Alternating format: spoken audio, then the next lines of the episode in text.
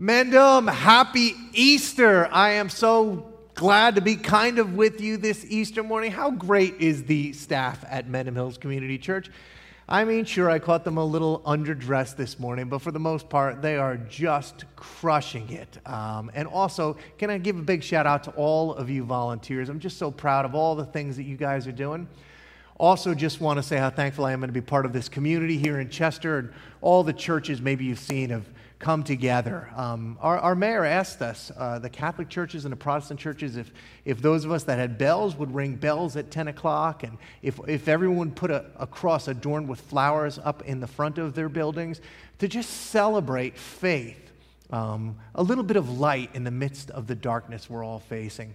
And so uh, we have a cross out in front of our church. You can see that on our Facebook page and want to thank the volunteers that did that. And they're out all over town. The, the really fun thing was this got picked up by the whole state of New Jersey. It started right here, and now churches all over the state are doing it. So I'm excited to be part of that.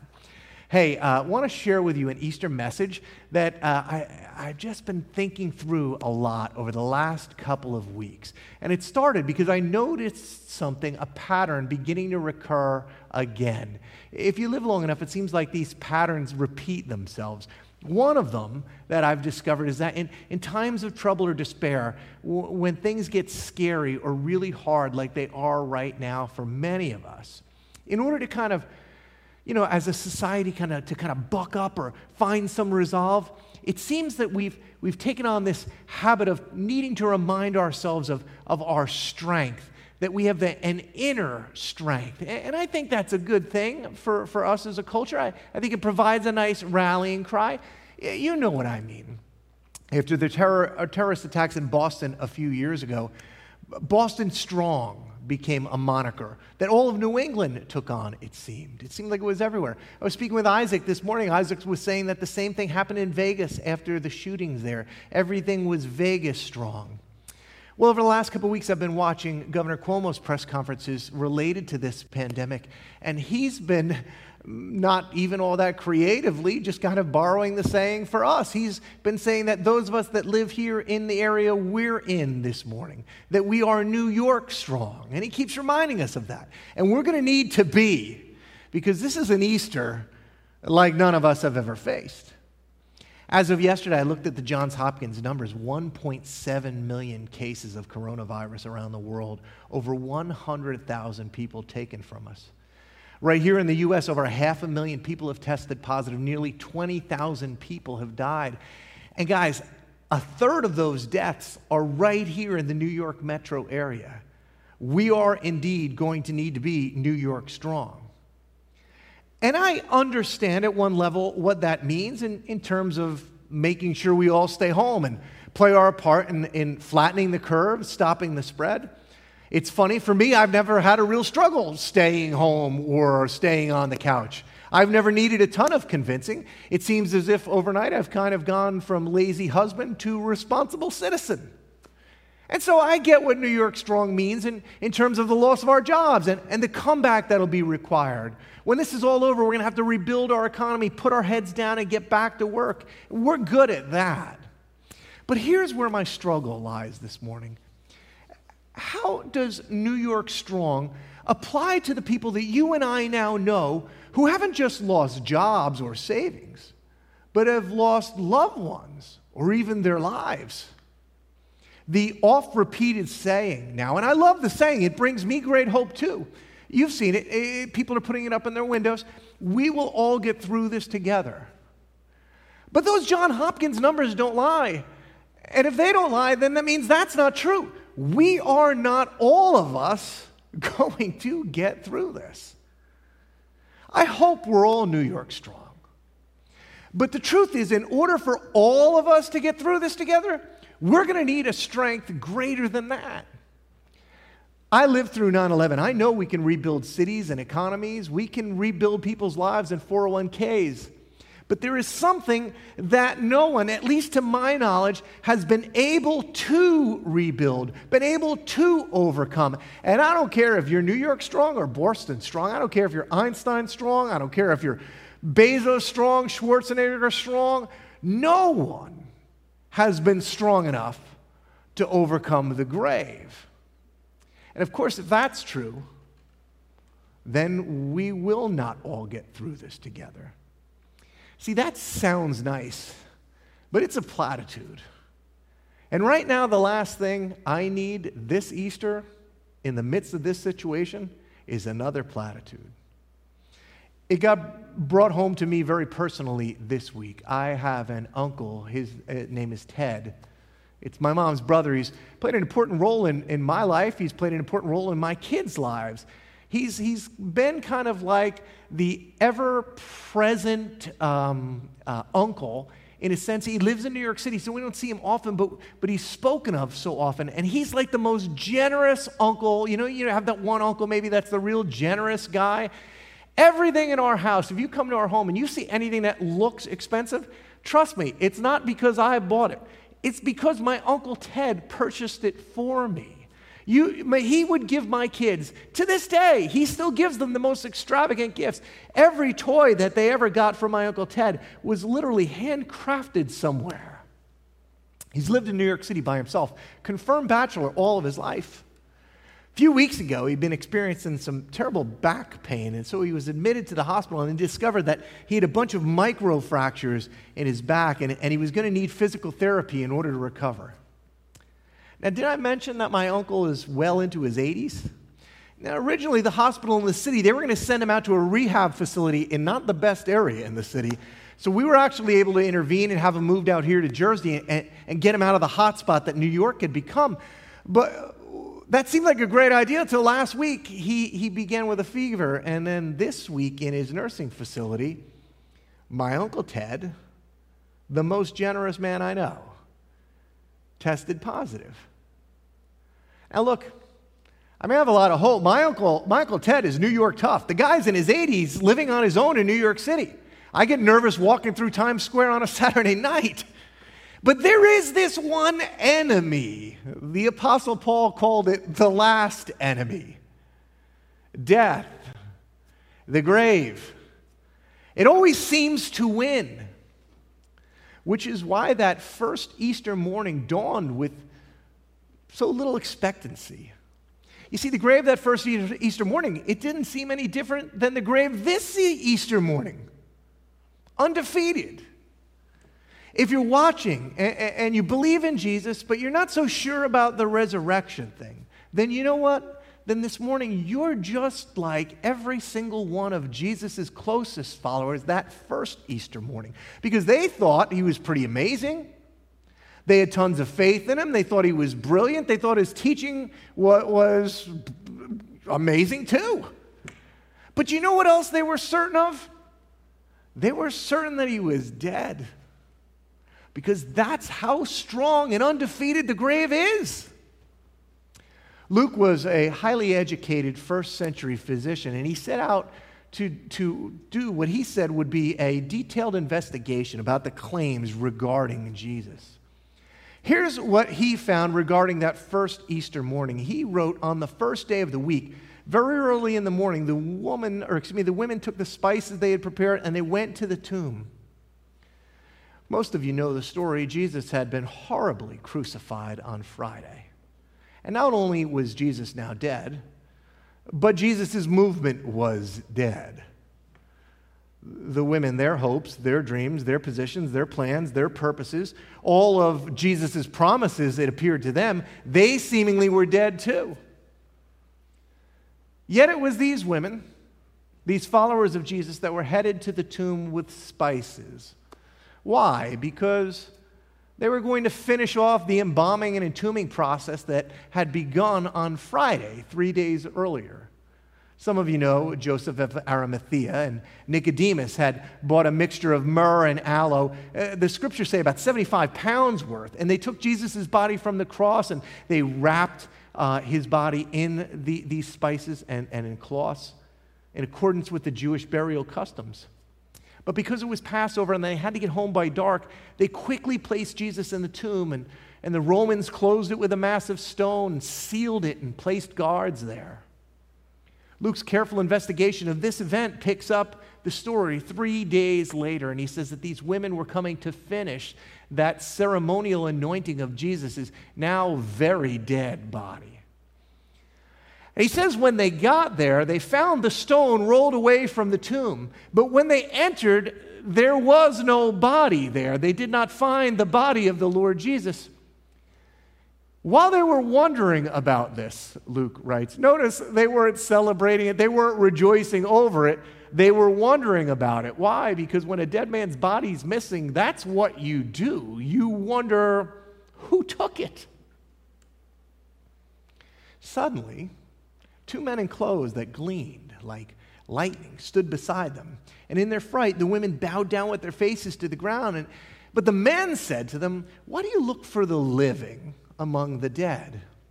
Now, I think if, I, if these women were given the chance to answer what for the angels was a rhetorical question, they would have said, um, What are you talking about? We're not. We're not looking for the living amongst the dead. We're looking for Jesus, the dead among the dead. That's why we're here in the tomb. That's why we're here with these spices. We know how dead works. Jesus is dead, and that's why we're looking for him in the grave amongst the dead. I love this honest level of conversation that comes next. The angels declare he's not here, he's risen. They go on, remember how he told you while he was still with you in Galilee? And I love this question because, again, it's kind of rhetorical. It was for the angels, but it wasn't for the women. Remember? No, I don't remember. And I don't know what you're talking about. At first, they have no idea. See, this sounds to me like a conversation that I engage with sometimes uh, with my wife. I can hear her right now saying, Do you remember what you said? You don't remember how you said you were going to clean the garage this weekend? And I often go, No, uh, I don't remember saying that. And I think it's because I never remember conversations that I'm not that interested in. I, I never remember uh, I'd said uh, the times I've said I would make lunches or clean bathrooms or do laundry. I tend, maybe like you, to check out of conversations I don't want to hear. And I think that might have been the case with these women. Stories of Jesus dying and coming back to life, not only would they have made no sense, it was an inconvenient truth they likely wouldn't have heard or understood. Uh, messiahs don't die. Messiahs rule, Messiahs reign, and that's what was going to happen with them now. And so the angels remind them do you remember? He told you that the Son of Man must be li- delivered over to the hands of sinners and, and be crucified and on the third day be raised again. Ladies, do you, do you remember that? Does any of this sound familiar? Which I guess at some point it must have, have sounded familiar because there's not too many people that make claims like that. And so maybe when they heard it, I love how Luke records it. He just simply says, Then they remembered his words. But see, just because they remembered them doesn't mean they believe them. Just because they remembered them doesn't mean they believe them, which sometimes sounds a lot like us. John tells us that Mary Magdalene came from that scene running to Simon Peter and the other disciples and said, They've taken the Lord, they've taken the Lord out of the tomb, and we don't know where they've put him. And so uh, she's just kind of making assumptions that, that some grave robbers have come. They've taken Jesus. Or maybe the Pharisees or the Romans, they've taken him to make sure there's not going to be any martyr's grave to rally around. And so, so Luke picks up the story. He says, when they came back from the tomb, when the women all came back from the tomb, they told all these things to the 11 and to all of the others, but they didn't believe the women either because their words seemed like nonsense. Of course, they seemed like nonsense. And sometimes they still do. Because dead men stay dead. And I could picture them saying, Ladies, you must have been duped. See, the disciples at this point, I think they're just trying to muster up Jerusalem strong. You know, we could all get through this together. Jesus was dead, their hopes and dreams were shot, they'd wasted three pretty valuable years of their lives. And now the local authorities are, are probably going to do to them what they've done to Jesus. But you know what, ladies? We are Jerusalem strong and we can get through this. Let's stop with the silliness now and let's, let's hunker down. Let's pull out that inner strength. You know, one reason to believe all of these resurrection accounts, to, to, to, to believe that they're not made up, is that the disciples never paint themselves as heroes in any of these stories. They paint themselves as quaking non believers. I'll give you another one. Eh, the second reason that, that, that, you should consider them to be true is that in that first century culture, women were not regarded as credible witnesses. No one would have made up a story that was this outlandish and then make women the first and only witnesses to an already unbelieving group of men. But in all four Gospels Matthew, Mark, Luke, and John women were the first witnesses to a bunch of unbelieving guys. The only reason anyone would include these details is that it would have had to have happened this way. And so that first Easter morning, it was established that the tomb was empty, but still, very few believed. In fact, the disciples find themselves much like we do. They find themselves in a first century quarantine. Because it's funny, at first blush, this year's, seem, this year's Easter seems, in a sense, like an Easter like no other.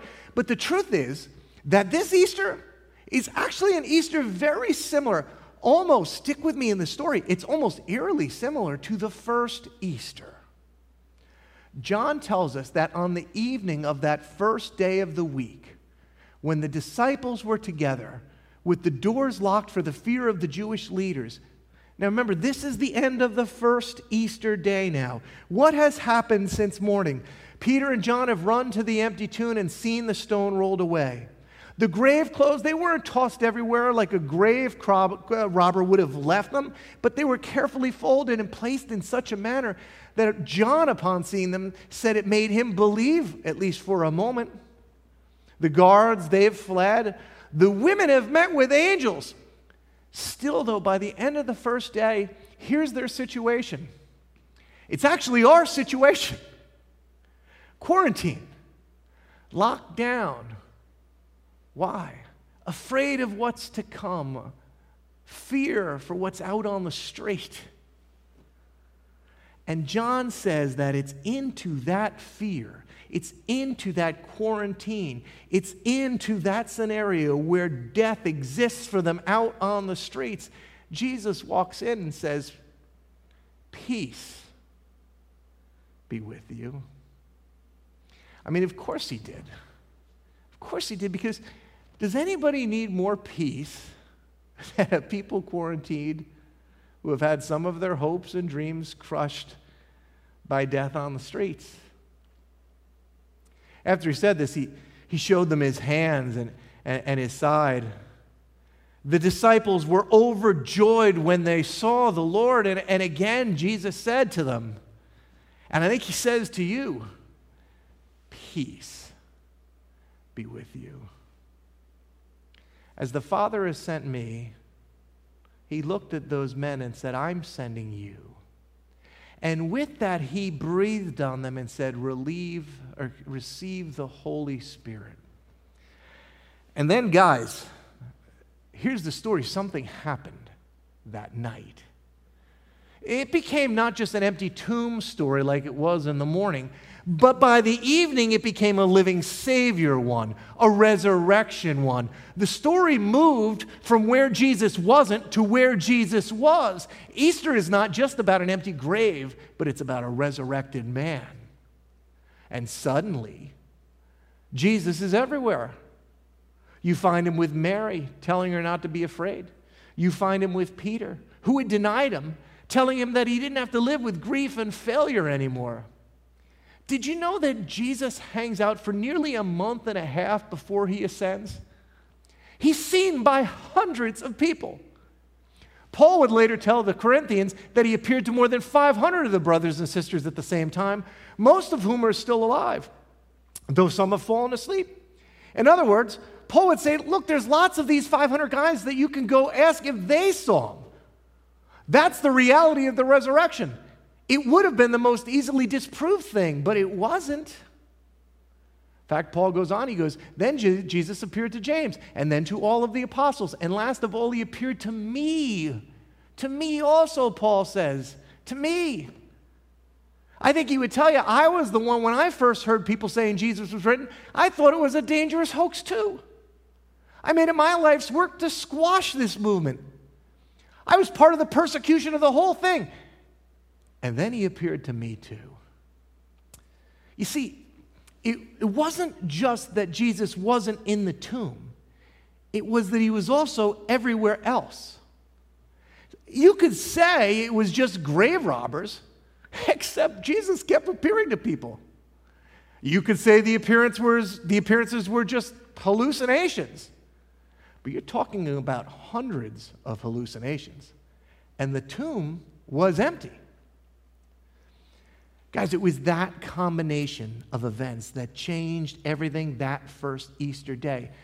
Think about it. How else do you explain people going from disbelieving and frightened, discouraged, and hiding in rooms, locked away in fear, to people the next day courageously, joyfully going to their deaths in service to this man?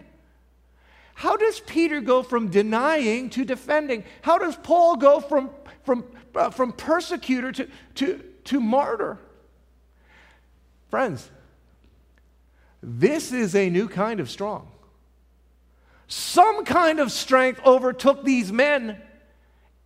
Some kind of strength overtook these women. It was a strength for them that far outweighed the fear of the streets and that far outweighed the grave which had gripped them. They were no longer worried about Jerusalem strong. They had become Jesus Christ strong. That's what happened to them that first Easter. But what about you and I this Easter? What about those of us this Easter who are frightened?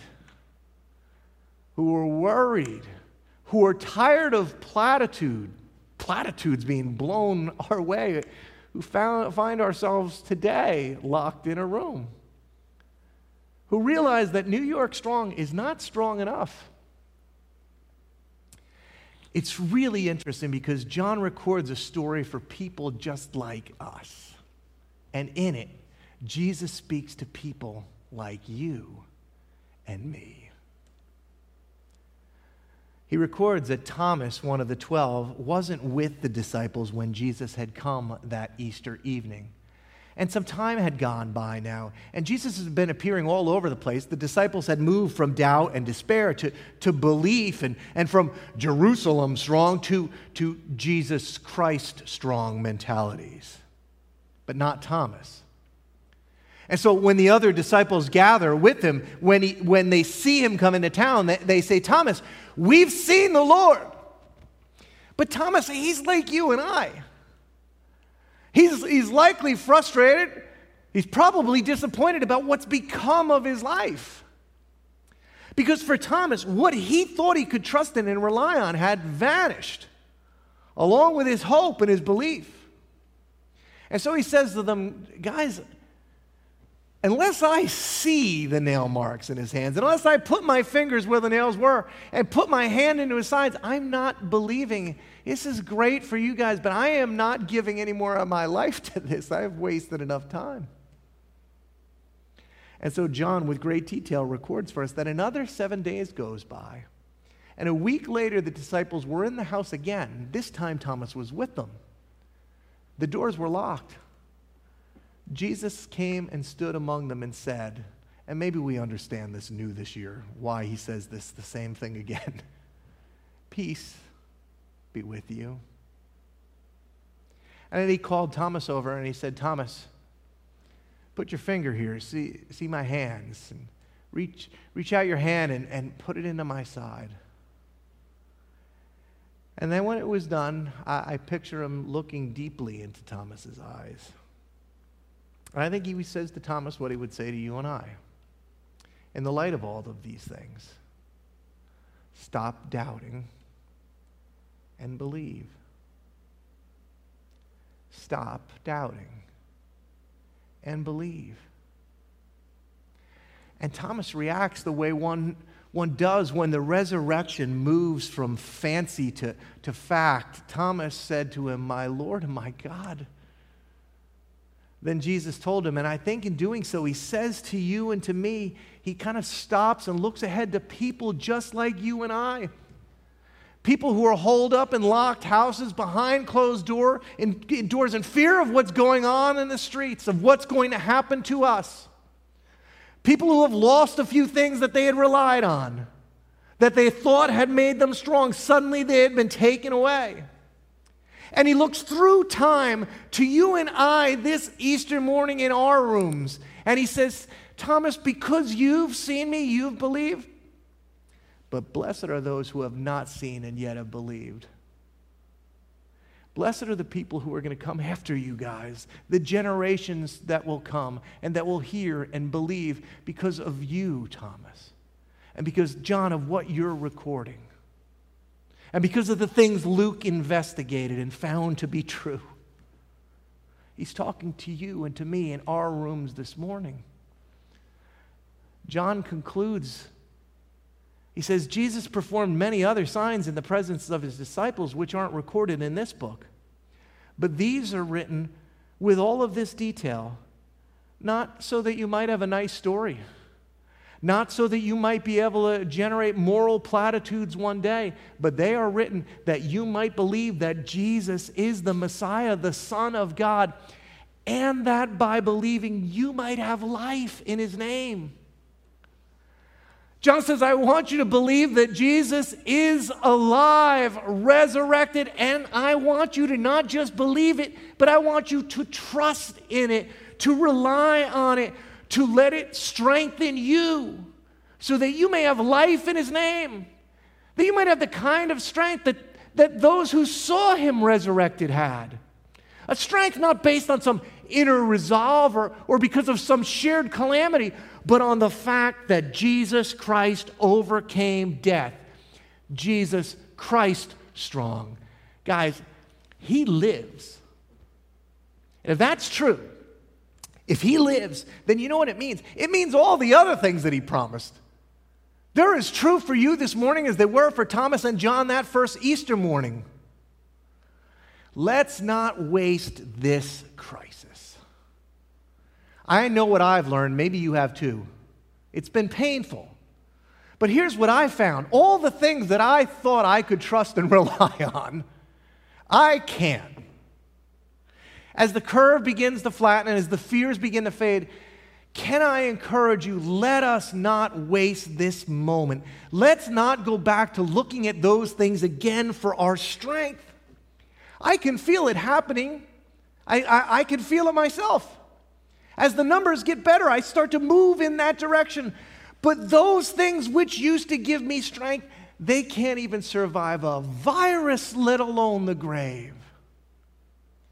This Easter morning, because of the truth of the resurrection, in finding my strength there, because he lives.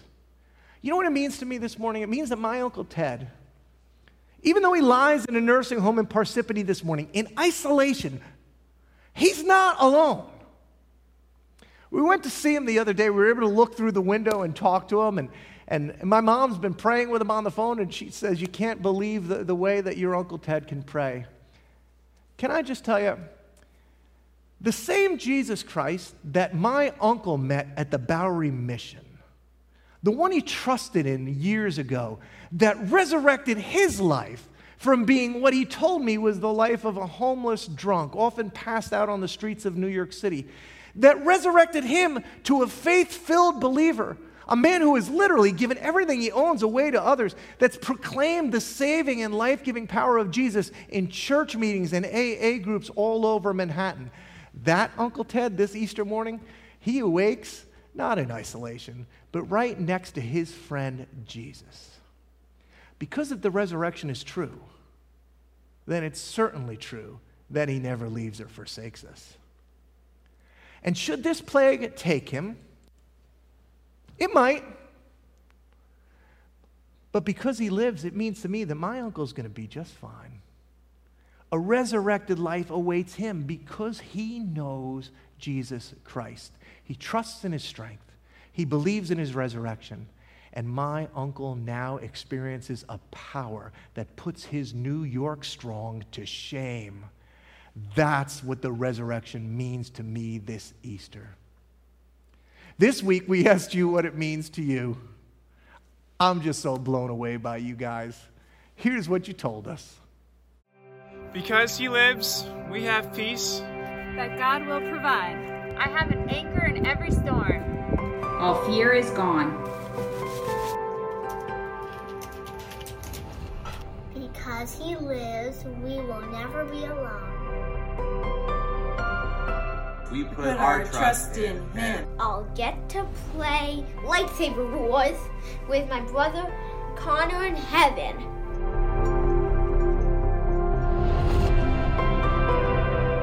Because Christ lives, I choose love over fear.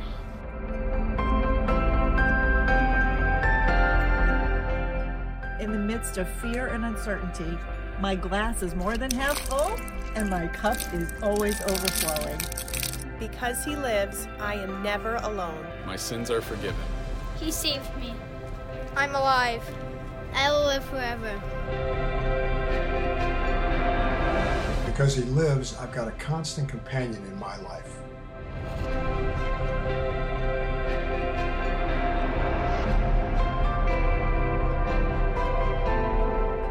Tomorrow can be brighter. Because he lives, we have joy. All fear is gone.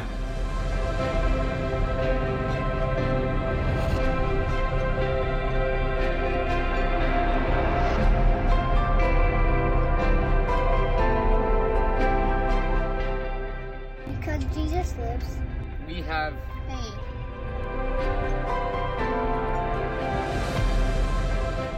Because he lives, I have a heavenly Father who loves me. I am born again. I have the promise of eternal life. We can find peace in the chaos. And there is always chaos.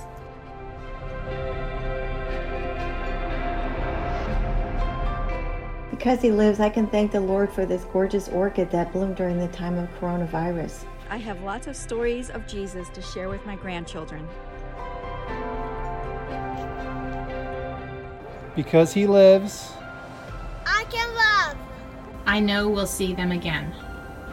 I can have an eternity with him and I can have joy everlasting. I can be still and know that he is God.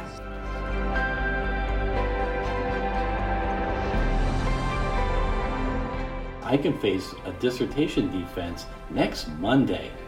Because he lives, I have hope. I don't have to fear sickness. I have hope in eternal life. I know his word is true. I can praise you, Jesus, and he can hear me. I am loved. I can do all things.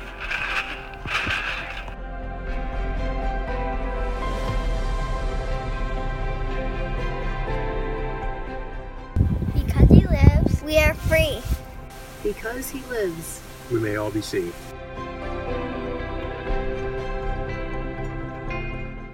Because he lives, We have family. I will rise up, rise strong, rise above, and rise unafraid. Because he lives, I can really face tomorrow. I asked him to live in my heart, and he and he did forever.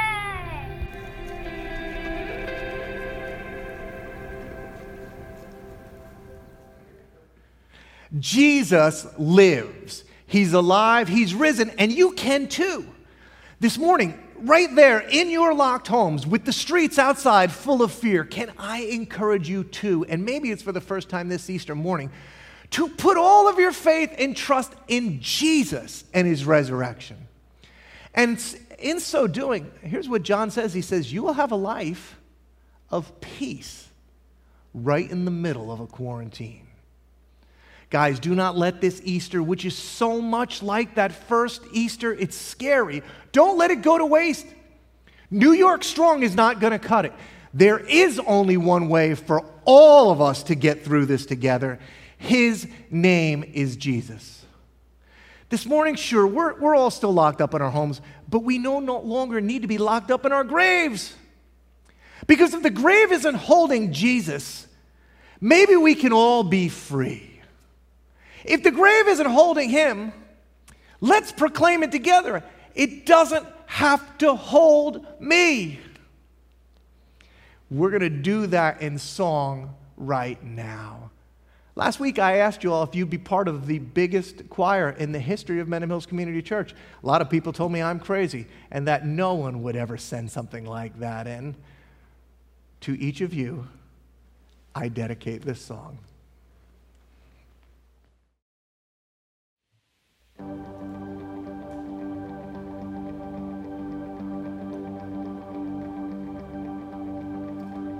I was buried.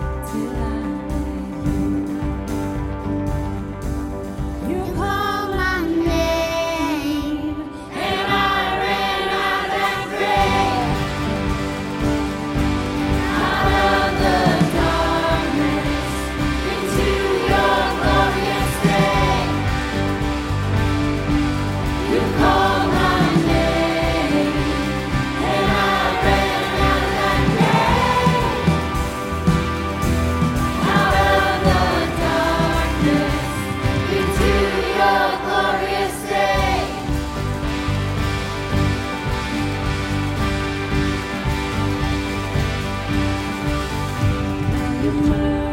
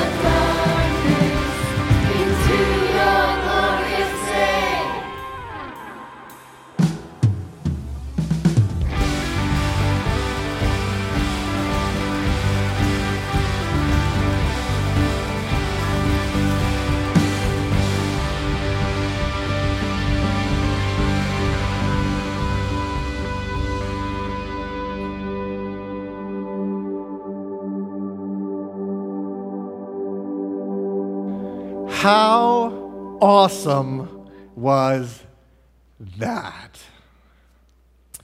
John, who chronicled all of these things and wrote most of what, most of what we've read this morning, John, looking back on all of these, these events that took place, wrote that coming into Jerusalem that weekend, Jesus knew the hour had come for him to leave this world and go to his Father.